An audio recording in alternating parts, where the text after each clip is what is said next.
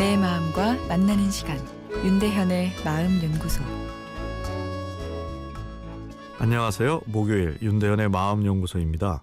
오늘은 어제에 이어 호상은 없다란 아, 내용입니다. 호상. 아, 그것은 다분히 망자를 보내는 가족들의 위안을 위한 말이라 생각됩니다. 이 개인적인 측면에서 정말 호상이 있을까요?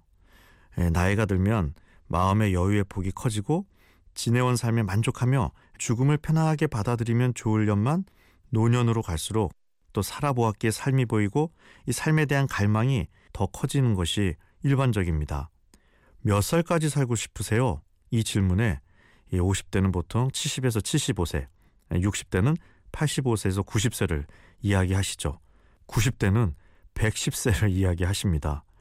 실제 원하는 수명이라기보다는 죽음의 문제를 10년, 20년 뒤로 미루는 심리적 반응이라 볼 수 있습니다.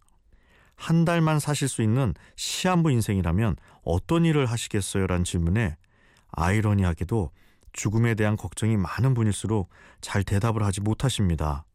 삶의 소멸, 죽음에 대한 걱정은 많으나 막상 살아있는 이 시간을 어떻게 의미 있게 보낼 것인지에 대한 이 내용이 없는 것인데요. 죽음에 대한 공포를 등 뒤에 두고 도망가려고 하면 공포에 쫓겨 살 수밖에 없습니다.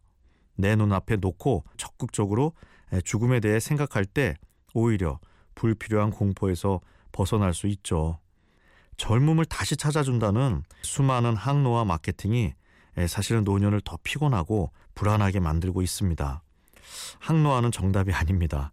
잘 늙어가는 것, 더 나아가 웰 다행이 정답입니다.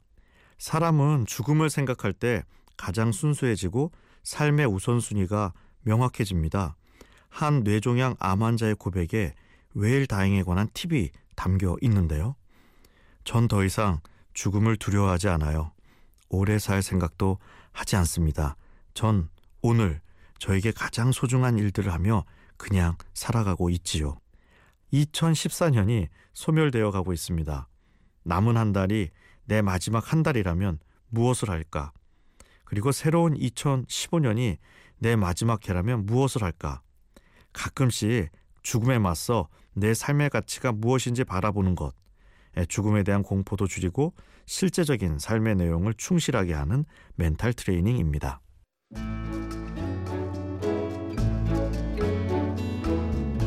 윤대현의 마음연구소 지금까지 정신건강의학과 전문의 윤대현 교수였습니다.